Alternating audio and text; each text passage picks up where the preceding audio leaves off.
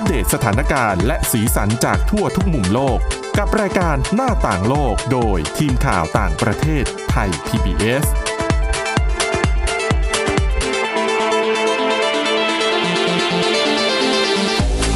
สวัสดีค่ะคุณผู้ฟังต้อนรับเข้าสู่รายการหน้าต่างโลกค่ะ ก็วันนี้นะคะพบกับคุณวินิษฐาจิตกรีและดิฉันสวรักษ์จากวิวัฒนาคุณค่ะ สวัสดีค่ะ วันนี้ก็ยังคงมีเรื่องราวที่น่าสนใจอ่าน่าสนใจหลากหลายเรื่องนะคะ อย่างของดิฉันเนี่ยวันนี้เตรียมเรื่องนี้มาค่ะ เรื่องของ Anonymous นะคะเป็นศิลปินนิรนามในสวีเดนค่ะ สร้างงานประติมากรรมขนาดจิ๋วซึ่งจะช่วยเสริมสร้างจินตนาการของเด็กๆ แม้แต่ผู้ใหญ่เห็นอ่างานศิลปะเหล่านี้ก็ มีความสุขแล้วก็แบบน่าทึ่งนะคะ เดี๋ยวจะมาเล่าให้ฟังนะคะ แต่ว่าเดี๋ยวเราเริ่มต้นกันด้วยเรื่องราวที่น่าสนใจจากคุณวินิษฐากัน เป็นเรื่องอะไรบ้างคะ มีเรื่องเกี่ยวกับวงจรการนอนหลับแล้วก็ตื่นแน่นอนเนาะเราก็ค่ะยุคสมัยนี้มีอินเทอร์เน็ตมีโทรศัพท์อืมกลางคืนไม่นอนก็เยอะ แล้วกลางวันไม่ตื่นก็เยอะนะคะค่ะกับอีกเรื่องหนึ่งคือเรื่องของการช้อปปิ้งเดี๋ยวเราเรื่องการช้อปปิ้งกันก่อนดีกว่าอ่าได้ เป็นเทคนิคค่ะของ ห้างสรรพสินค้าก็ว่าได้นะ ค่ะ เคยได้ยินเรื่องของการสะกดจิตด้วยเสียงเพลงไหมคะ เคยได้ยินมาบ้าง อ่า อืม แล้วเคยแบบเดินเดินห้างอยู่แล้วทำไมถึงได้ของเยอะขนาดนี้โดยไม่รู้ตัวอ๋อนี่อะไรอย่างงี้ดิฉันบ้างไหมเชื่อว่าเป็นหลายคนอย่างบางที ไปเป็นเพื่อนอ๋อเพื่อนอยากได้ลิปสติกอ๋อมันเดี๋ยวฉันไปเป็นเพื่อนอุ๊ยอันนี้แต่ปรากฏบ่อยเลยว่าคนที่ซื้อก่อนและซื้อเยอะที่สุดคือ คือเราคือคนที่ไปเป็นเพื่คืออนเราที่คิดว่าไม่ซื้ออะไรหรอกไปเฉยๆไปเดินใช่เที่ยวเฉยไอ้เพื่อนที่ตั้งใจอะไม่เห็นไม่เห็นมันจะซื้อเยอะเท่าเราเลยๆค่ะอะทีนี้ที่ญี่ปุ่นเนี่ยเขามีเรื่องเล่าให้ฟังกันว่าอย่างตามซูเปอร์มาร์เก็ตหรือว่าร้านขายของเหมือนที่บ้านเราก็มีร้านแบบทุกอย่าง 60 บาท ทุกอย่างอ๋อ20ค่ะบาทค่ะอะไรเงี้ยที่นู่นเขาเป็นร้านร้อยเยนนะคะค่ะหรือแม้แต่ร้านของมือสองเขาก็จะมีแนวทางการเปิดเพลงในร้านเป็นของตัวเอง ไม่ว่าจะเป็นซูเปอร์มาร์เก็ตยี่ห้อต่างๆ จากญี่ปุ่นเนี่ยเราก็จะพอได้ยินกันบ้างหลายๆชื่อในบ้านเราอืมเพลงที่ฟังดูธรรมดาธรรมดามีทำนองเฉยๆอย่างเงี้ย ค่ะ ดูไม่มีอะไรอะ่ะ เป็นเพลงบรรเลง ไม่ได้เป็นชายไม่ได้เป็นศิลปินดังหรือว่าอะไรทั้งนั้น ค่ะ เราก็ไม่ได้ใส่ใจกับมันจำไม่ได้ด้วยนะดิฉันเพก็ราะว่าไม่เคยใส่ใจนะ เหมือนกันอืมนี่ยังพยายามนึกยังนึกไม่ออกเลยนะคะ ว่าที่ที่ชอบไปเดินนี่เปิดเพลงอะไรอะค่ะแต่เอาเป็นว่า รู้ตัวอีกที ก็อาจจะมีทำนองนั้นติดหูกลับมาบ้านแล้วอืมถ้าใครคิดว่าเขาเปิดเพลงเฉยๆเนี่ย ต้องบอกว่าไม่ใช่นะเขามีเจตนาเลยในการทำเพลงพวกนี้มาค่ะกระตุ้นให้ลูกค้าเนี่ย ซื้อของเยอะๆ โดยไม่รู้ตัวแบบเพลินอืมๆคือมีประเด็นเนี้ยไปออกรายการทีวีญี่ปุ่นค่ะแขกรับเชิญที่เขาเป็นนักดนตรีชื่อดังค่ะชื่อคุณไดสุเกะอาซากุระ เขาเล่าให้ฟังว่า เพลงที่เปิดใน ร้านขายของซูเปอร์มาร์เก็ตแบบเนี้ยเป็นเพลงง่ายอืมๆลูกค้าได้ยิน เพลงที่ทำนองแบบเขาเรียกว่าอะไร ไม่ได้มีดนตรีอะไรซับซ้อนอืมก็จะรู้สึกเหมือนกับว่า การทำเพลงอะมันราคาถูกใช่ไหมเออก็จะคิดเหมือนกับมีผลกับสภาพจิตใจไปด้วยว่า ร้านเนี้ยคือเรียบง่ายขายของถูก ฉันกำลังซื้อของถูกโอ้โหค่ะ แต่ในขณะเดียวกันถ้าเออสมมุติว่า ไปเดินที่แพงๆหรูอืมอืมๆ ก็เปิดดนตรีคลาสสิกแบบจริงจังแบบโอ้ยปีนบันไดฟังอย่างเงี้ยอืมอืมก็จะทำให้รู้สึกโอ้ยของมันแพง ค่ะ ขายของแพงไหมอืมอืมก็คือเป็นจิตวิทยาอย่างหนึ่งมีผลกับการซื้อของนั่นเอง ซึ่งเพลงที่คุณคิดว่าเป็นเพลงราคาถูก แต่งง่าย ๆ เล่นง่าย ๆ เนี่ยอืมอืมจริง ๆ แล้วการประพันธ์เพลงเหล่านี้เขาบอกว่าพิถีพิถันค่อนข้างมากเลยนะคะค่ะเพื่อจะให้ เสียงดนตรีเนี่ยไปมีอิทธิพลต่อจิตใจของลูกค้าโดยที่ลูกค้าไม่รู้ตัวเออฮะก็เลยเนี่ยแหละ จะบอกว่า แล้วยังมีเกร็ดอีกหลาย ๆ อย่าง อย่างเช่นซูเปอร์มาร์เก็ตบางเจ้าในญี่ปุ่น เขาจะมีเพลงที่ไว้ใช้เปลี่ยนเพื่อ ส่งสัญญาณขอความช่วยเหลืออืมสมมติลูกค้าเยอะๆ แล้วไปออกันตรงแคชเชียร์ค่ะเขาจะไม่ได้ตะโกนเรียกกันเหมือนบ้านเราอ่าฮะเขาเคาน์เตอร์เคาน์เตอร์หกมาประจำการหน่อยอะไรอย่างเงี้ยไม่ใช่ค่ะเขาจะเปลี่ยนเพลงค่ะ ซึ่งจะรู้กันเฉพาะพนักงานถูกพอจังพอเปลี่ยนเพลงปุ๊บเป็นอันรู้กันแล้วว่าเอาวแคชเชียร์แย่แล้วจ้าให้รีบให้ไปมาช่วยเข้าเครื่องหน่อยเขาเรียกว่าเข้าเครื่องอ๋อใช่เข้าเครื่องถูกต้องค่ะ เนี่ยแล้วอย่างสมมติมุมที่ขายเครื่องดื่มแอลกอฮอล์ขายไวน์ค่ะ ของพวกแบบทางยุโรปอะเนาะเขาก็จะเปิดเพลงฝรั่งเศส ซึ่งเขาทการทดสอบมาแล้วเขาพบว่ายอดขายมันเพิ่มอืมอืมอ่ารวมถึงอาแผนกศิลปะ ก็จะมีเพลงเฉพาะที่เปิดมาแล้วขายดีอืมอืมมีเทคนิคอย่างนี้ แต่ดิฉันเคยค่ะ เรียนรู้สึกจะเป็นวิชาประชาสัมพันธ์ค่ะร้อนไปสิบปี แล้วอาจจะผิดชื่อวิชาได้ขออภัยไว้ล่วงหน้าอืมอาจารย์เนี่ยเล่าให้ฟังบอกว่า อย่างบ้านเราก็เถอะหรือทั่วโลกเลยให้ลองค่ะสังเกต สมมุติว่าคุณไปเดินในร้านขายเสื้อผ้าแฟชั่นแบรนด์ดังค่ะ ที่พูดชื่อออกมาก็ออกกันทุกคน มันจะเป็นเพลงที่แบบจังหวะมันจะเร็วๆหน่อยอืมถ้าลองคิดดูดีๆ เพลงนั้นอะ จะคล้ายกับเวลาอยู่บนแคทแคตวอล์กเวลาเราดูแฟชั่นโชว์อ๋อค่ะเขาบอกว่า อันเนี้ยเขาตั้งใจให้คนที่เข้าไปเดินอะค่ะรู้สึกเหมือนกับ ฉันกำลังเฉิดฉายอยู่บนแคทวอฉัล์นกกำลังเดินสับขาอยู่บนแคทวอล์กประมาณนั้นแล้วฉันอุ๊ยชุดนี้ก็ดี ชุดนั้นก็สวยอะไรประมาณนี้อ่าฮะก็กระตุ้นการช้อปปิ้งไปอีกค่ะรวมไปถึงการจัดลำดับของชั้นอืมขายสินค้าในห้างสรรพสินค้าค่ะเคยสังเกตไหมเวลาเดินเข้า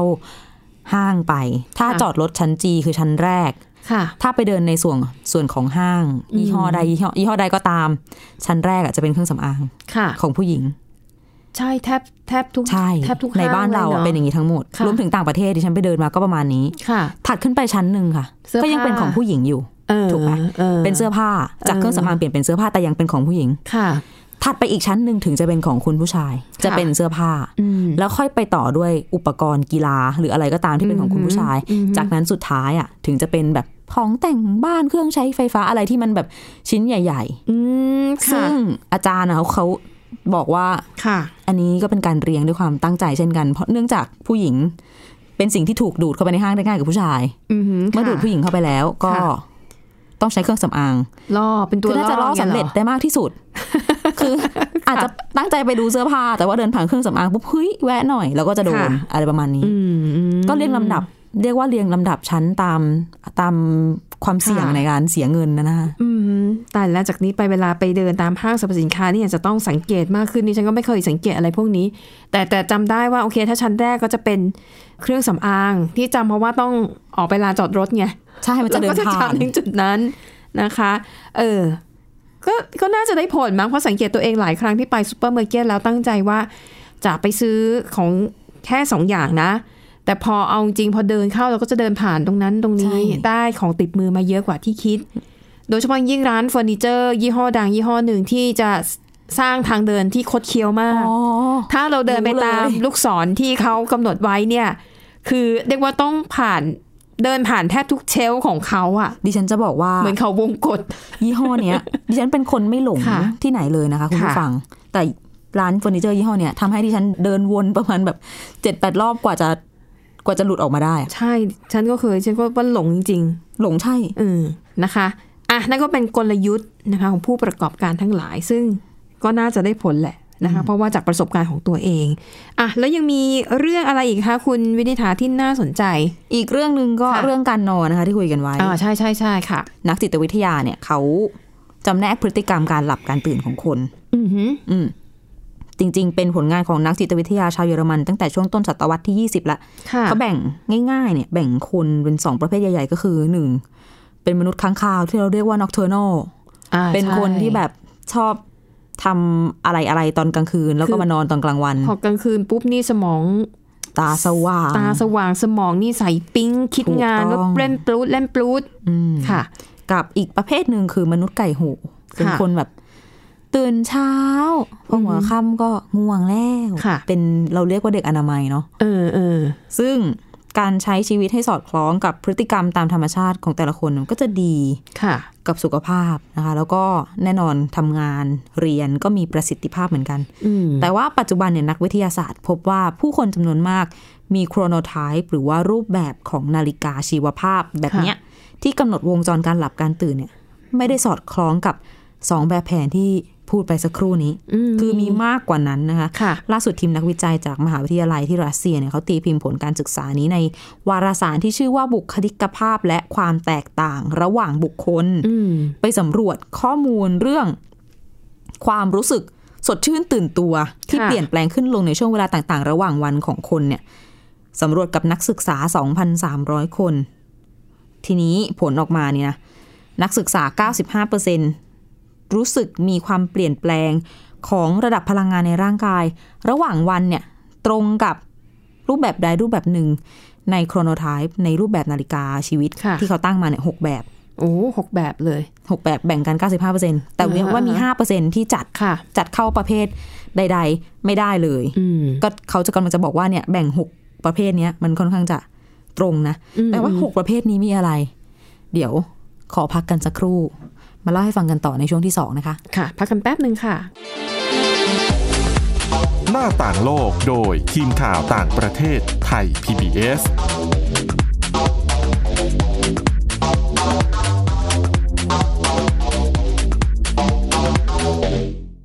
เพียงแค่มีสมาร์ทโฟน ก็ฟังได้ไทย PBS ดิจิทัล Radio สถานีวิทยุดิจิทัลจากไทย PBS เพิ่มช่องทางง่ายๆ ให้คุณได้ฟังรายการดีๆ ทั้งสดและย้อนหลัง ผ่านแอปพลิเคชันไทย PBS Radio หรือ www.thaipbsradio.com Thai PBS Digital Radioอินฟอร์ทนเมนต์ for all มากกว่าด้วยเวลาข่าวที่มากขึ้น จะพัดพาเอาฝุ่นออกไปได้ครับ มากกว่า ให้คุณทันในทุกสถานการณ์ ตามที่กฎหมายดังกล่าวกำหนดเอาไว้ มากกว่ากับเนื้อหาเที่ยงตรงรอบด้านนำมาใช้ในคดีเมาแล้วขับ มากกว่า ในทุกทางออกของสังคม ป้องกันไม่ให้ปัญหาเกิดขึ้น มากกว่ากับข่าวรอบวันในทุกมิติ เครนก่อสร้างเกิดอุบัติเหตุขึ้น มากกว่าด้วยการวิเคราะห์ที่ตรงจุด ความพยายามของภาครัฐที่จะแก้ปัญหา และมากกว่ากับทีมข่าวมืออาชีพ ข่าวไทย PBS ให้คุณได้มากกว่าสองพี่น้องนานิ พี่สาวกับนินจาน้องชาย ใช้ชีวิตอันแสนสงบสุขอยู่ในบ้านกับพ่อแม่ นินจา เมื่อไหร่จะเก็บจานสักที กินเสร็จแล้วก็เอาแต่นั่งเล่นเกมอยู่นั่นแหละ โห พี่นานี่ไม่รู้อะไร แต่อยู่มาวันหนึ่ง กลับมีเพื่อนบ้านประหลาดประหลาดๆมาอาศัยอยู่ข้างบ้าน พวกเขาเป็นใครกันนะเฮ้ยไม่ได้นะ เอาออกมาใหม่เลยนานี้ ตามไก่ตัวหนึ่ง เสือตัวหนึ่ง แล้วก็กอริลลาตัวหนึ่งเหรอ แกงป่วนกวนกวนนานี้กับนินจาจะทำยังไง เมื่อต้องเจอกับเพื่อนบ้านจอมป่วนที่ไม่ใช่คนสองพี่น้องต้องใช้สติปัญญาความกล้าหาญเพื่อรับมือกับปัญหาวุ่นวุ่นที่เหล่าเพื่อนบ้านสร้างขึ้นมาไม่หยุดหย่อน ติดตามในละคร แก๊งป่วน กวนเพื่อนบ้าน ทั้งเว็บไซต์ แอปพลิเคชัน และ YouTube ไทย PBS Podcast และอย่าลืมกดถูกใจ Facebook ไทย PBS Podcast ด้วยนะแก๊งป่วนกวนเพื่อนบ้านหน้าต่างโลกโดยทีมข่าวต่างประเทศไทย PBS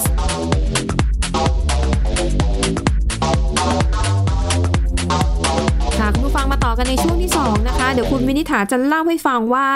6 รูปแบบวัฏจักรการนอนของมนุษย์ มีอะไรบ้างเผื่อคุณผู้ฟังคนไหนนะคะ อาจจะลองพิจารณาดูตัวเองว่าเข้าข่ายข้อใดข้อหนึ่งหรือไม่ประเภทแรกนะคะค่ะก็คือคนที่ตื่นตัวตอนเช้าอืมอะสองตื่นตัวตอนกลางคืนอืมสามตื่นตัวตลอดเวลาทั้งวันและทั้งคืนไฮเปอร์แล้วเนี่ยไฮอันเปนี้อยร์แล้วดีนะค่ะสี่ตื่นตัวตอนเช้ากับตอนเย็น แต่ว่าค่ะตอนกลางวันน่ะ จะงีบหลับอะห้าอืมอืมห้า แล้วนะ ตื่นตัวสูงเฉพาะกลางวันอืมสูงต้องบอกต้องเน้นว่าตื่นตัวสูงค่ะกับหกสุดท้ายเนี่ย ตื่นตัวทั้งวันทั้งคืนค่ะแต่ว่าเป็นแค่แบบตื่นตัวระดับปานกลางเออคือเขาให้ข้อมูลมาเท่านี้ใช่ไหมใช่อะคุณผู้ฟังก็ลองเรียกว่าเป็นข้อมูลแบบคร่าวๆนะคะ ให้ลองไปสำรวจตัวเอง ถ้าจะดูรายละเอียดเนี่ยก็คือแบบที่สี่กับห้าค่ะคือแบบตื่นตัวตอนเช้า กับตอนค่ำแต่งีบหลับกลางวันค่ะกับตื่นตัวสูงเฉพาะกลางวันเนี่ย เขาจะเห็นคือเขาสังเกตได้เพราะความเปลี่ยนแปลงของระดับพลังงานในช่วงกลางวันมากที่สุดค่ะ อาจจะเช้าแล้วก็เหนื่อยแล้วก็ตื่นใหม่อะไรอย่างเงี้ยอืมอืมแต่ถ้าเรียกว่าตื่นตัวตลอดมาตลอดคืนก็คือคงที่ทั้งวัน แต่ว่า ตื่นตัวมากหรือตื่นตัวน้อยก็เปรียบเทียบอืมฮึกันไปค่ะ ในจำนวนนี้แบบที่หนึ่งกับแบบที่สองคือ ตื่นตัวตอนเช้ากับตื่นตัวตอนกลางคืนอื มมีมากที่สุด 37%ที่เหลือก็ลดหลั่นกันไป ค่ะ แต่จะมียอดมนุษย์อยู่ด้วยอืมอืม9%ที่ตื่นตัวตลอดเวลา ใช่ สดชื่นกระปรี้กระเป๋าตลอดทั้งวันทั้งคืน ค่ะ อิจฉานะคะ อยากเป็นแบบนี้บ้างดิฉันว่าดิฉันเป็นตรงข้ามคือเหมือนง่วงทั้งวันพูดตลอดทั้งวันใช่ไหมอะและนั่นก็คือเรื่องราวนะคะของรูปจากเอ่อรูปแบบนะคะ การตื่นตัว นาฬิกาารนอนหลับชีวภาพเออค่ะ อะแล้วมาปิดท้ายนะคะ เรื่องนี้ก็น่าสนใจเหมือนกันนะคะ เป็นเป็นเรื่องราวของศิลปินนิรนาม ซึ่งในปัจจุบันเนี่ยมีจะเรียกว่าหลายคนดิฉันก็ไม่แน่ใจ เพราะว่าพอใช้คำว่าศิลปินนิรนามเนี่ย เราก็ไม่รู้อืมว่าเป็นศิลปินแค่หนึ่งคน หรือว่าเป็นกลุ่มศิลปินที่ทำงานร่วมกันแล้วก็ใช้นามแฝงกันเดียวกันนะคะอ่าแต่ว่าล่าสุดเนี่ยคือดิฉันเนี่ยไปเห็นเป็น ภาพข่าวนะคะในสำนักข่าว CNN แล้วก็น่ารักมากนะคะ เป็นผลงานของกลุ่มศิลปินนิรนามที่ใช้ชื่อตัวเองว่า Anonymous อืมมันเป็นคำที่ตั้งขึ้นมาคล้ายๆ ล้อกับคำว่า Anonymous อ่า Anonymous แปลว่านิรนาม ใช่ ซึ่งก็จะแบบเป็นกลุ่มที่แบบ เลื่อนไหวเคลื่อนเคลื่อนไหวทางการเมืองอะไรอย่างเงี้ยเป็นกลุ่มเป็นเหมือนที่แบบมีแฮกเกอร์ด้วยนะ เอออะไรอย่างเงี้ยนะคะ แต่ปรากฏว่ากลุ่ม Anonymous เนี่ยคือคนละขั้วเลยตรงกันข้ามเลยนะคะ กลุ่มนี้นะคะเป็นกลุ่มศิลปินที่เขาจะทำงานประติมากรรมชิ้นเล็ก ๆ พูดง่ายๆคือทำบ้านจิ๋วอะอืมแต่ลักษณะมันไม่ใช่แค่บ้านนะคะ แล้วที่มันน่ารักไปกว่านั้นคือเขาทำเป็นธีมของโลกของหนู อ๋อ ก็เลยชื่อเมาส์เมาส์ก็เลยเอาเป็น anonymous นะคะ หนูนิรนามอะไรหรือเปล่าทำนองก็แล้วแต่จะแปลยังไงนะคะ ลักษณะอย่างเช่น อาจจะทำเป็นร้านค้า แต่เป็นร้านค้าที่ดำเนินธุรกิจโดยหนูอะเช่นเป็นร้านขายแผ่นเสียง และเขาทำรายละเอียดเล็กๆอะมันรายละเอียดเขาดีมาก อย่างสมมติเขาทำแผ่นเสียงนะคะ คุณรู้จักศิลปินเอมี่ไวน์เฮาส์ไหมที่เสียอ่าชีวิตแล้วก็ดังมากค่ะเขาก็จะทำหน้าปก แผ่นเสียง แต่ศิลปินอะคือเป็นหนูตัวเมีย แล้วทำผมคล้ายๆกับเอมี่ไวน์เฮาส์อ๋อแล้วก็เปลี่ยนชื่อเอมี่เมาส์อะไรอย่างเงี้ยให้มันอ่ามีมีความให้มีการล้อเลียนไปถึงหนู แล้วเห็ก็นแล้วก็จะนึกถึงต้นฉบับได้ใช่แล้วก็จะมีแบบพนักงานขายเป็นหนูตัวเล็ก ๆ อยู่ในร้าน แล้วก็ข้าวของเครื่องใช้ต่างๆ ซึ่งเขาทำออกมาได้เหมือนจริง แล้วก็น่ารักมากๆ แล้วจะบอกเลยว่าทุกอย่างเนี่ยคือ ออกแบบแล้วทำขึ้นมาใหม่ทั้งหมดค่ะ คือเป็นผลงานประติมากรรมที่น่าทึ่งมาก ๆนะคะ แล้วไอ้พวกเนี้ยมันก็เรียกว่าคือเขาจะไปทำที่ไหนไม่รู้แหละ แต่เขาจะใช้วิธีแอบมาติดตั้งผลงานเหล่านี้ตอนกลางคืนอืมแล้วพอตื่นเช้ามาพอทุกคนเดินผ่าน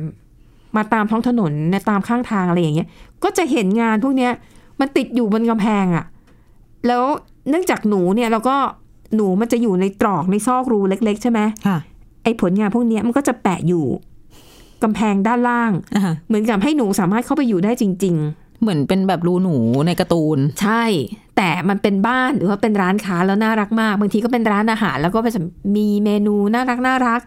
หรือบางทีเป็นบ้านน่ะนะคะ ซึ่งผลงานนี้เนี่ยปรากฏเอออยู่ในประเทศสวีเดน เอ่อเขาพบเห็นครั้งแรกเนี่ยในช่วงฤดูหนาวปี 2016 ค่ะนะคะแล้วก็อย่างที่บอกว่าด้วยความเป็นบ้านจิ๋วๆเนี่ยนะแล้วก็เด็กๆชอบกันมาก แม้แต่ผู้ใหญ่เนี่ยถ้าไปเจอก็ต้องถ่ายรูปแล้วก็ลงสื่อสังคมออนไลน์เรานึกภาพดูบ้านค่ะหนูเนี่ยจะถ่ายรูปจะอะไรทีทั้งสงสัยคลุกคุลงไปคลุกดินคุกเข่าโก้งโค้งถ่ายรูปใช่กันใช่นะคะ แล้วเขาก็มีเว็บไซต์ของกลุ่ม Anonymous ด้วยนะเขาก็ออกแถลงการณ์ก็เลยพอทำให้เราเนี่ยเข้าใจถึงคอนเซปต์ของศิลปินกลุ่มนี้นะคะเอ่อแถลงการณ์ตอนหนึ่งเนี่ยเขาบอกว่าผลงานของพวกเขาเนี่ยได้รับแรงบันดาลใจมาจากนักเขียนการ์ตูนเด็กชื่อดังชื่อว่าแอสตริดลินเกลนนะคะผลงานของนักเขียนท่านนี้ที่โด่งดังไปทั่วโลก คือเรื่อง Pippi Longstocking แปลเป็นไทยคือปิ๊ปปี้ถุงถุงเท้ายาวคุณวินิษฐาอาจจะไม่รู้จัก ไม่รู้จักอะดิฉันจะบอกว่ามันเป็นหนังสืออ่านสำหรับเด็กที่เก่ามากอ๋อแล้วมันคลาสสิกมากค่ะ ดังมากเรื่องหนึ่งของสวีเดนเคยทำเป็นภาพยนตร์ก็หลายสิบปีก่อนแล้วสามารถไปหาดูได้ บุคลิกของปิ๊ปปี้ก็คือ จะเป็นเด็กผู้หญิง ผมสีแดงหน้าตกหละใส่ถุงเท้ายาว ข้างละสีเนี่ย สั้นยาวก็ไม่เท่ากัน แต่ว่าเป็นเด็กผู้หญิงที่มีกำลังพละกำลังแบบมหัศจรรย์มาก แล้วก็แบบทำทุกอย่างตามใจตัวเองอะไรอย่างเงี้ยเหมือนแบบเป็นให้เด็กได้มีจินตนาการนะคะ แล้วก็อย่างเอ่อนวนิยายของเบียทริกพอตเตอร์คนนี้คือคนที่แต่งเรื่อง The Tale of People Rabbit เป็นเรื่องราวชีวิตของกระต่าย ซึ่งตอนนี้เขาทำเป็นภาพยนตร์กำลังจะมีภาคที่สองแล้วอ่าซึ่งมันก็ นั่นแหละหลักๆ คือเป็นการส่งเสริมจินตนาการของเด็กๆ เขาบอกว่าไอ้นิยายหรือว่านวนิยายเหล่านี้เนี่ยมันทำให้กลุ่มศิลปินนิรนามอย่างพวกเขาเนี่ยเอ่อรู้สึกว่า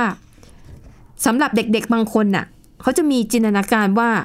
โลกที่เราอยู่เนี่ยมันมีโลกคู่ขนานนะ ที่สิ่งมีชีวิตตัวเล็ก ๆ อย่างหนู มันก็ใช้ชีวิตของมัน มันก็ใช้ชีวิตเหมือนมนุษย์อืมและก็บางครั้งเนี่ย มันก็จะเอาของที่มนุษย์ใช้ในชีวิตประจำวันเนี่ย ไปประยุกต์ใช้ในบ้านหรือว่าในร้านค้าของหนู ดังนั้นไอ้ผลงานของศิลปินนิรนามเนี่ยบางครั้งเราจะเห็นของใช้ของมนุษย์เนี่ยถูกนำไปใช้เป็นเฟอร์นิเจอร์ของหนู อย่างเช่น กล่องไม่ขีดอืมเมื่อที่กล่องไม่ขีดอะ มันกลายเป็นโต๊ะที่อยู่ในร้านอาหารอ่าที่ดำเนินการโดยหนู เพราะมันเล็กกันนะ ใช่ เหมือนกับเป็นการส่งเสริมจินตนาการของเด็กๆว่า เนี่ยไอของที่เราหายไปอะ อาจจะเป็นของเล่นหรืออะไรอย่างเงี้ย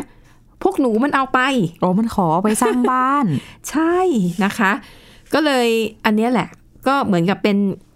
โลกแห่งจินตนาการที่ถูกสร้างขึ้นมาในรูปแบบของศิลปะ ซึ่งปัจจุบันนะคะ ผลงานของกลุ่ม Anonymous เนี่ย มีอยู่ทั้งหมด 25 จุดก็คือจะเป็นบ้านหรือว่าเป็นร้านค้าเล็กๆของหนูนะคะเขาบอกว่าในยุคแรก ๆ เนี่ย ผลงานแต่ละชิ้นเนี่ยแต่กว่าจะสร้างเสร็จใช้เวลา 3 เดือนเลยนะคะ แต่ว่าหลังๆเนี่ย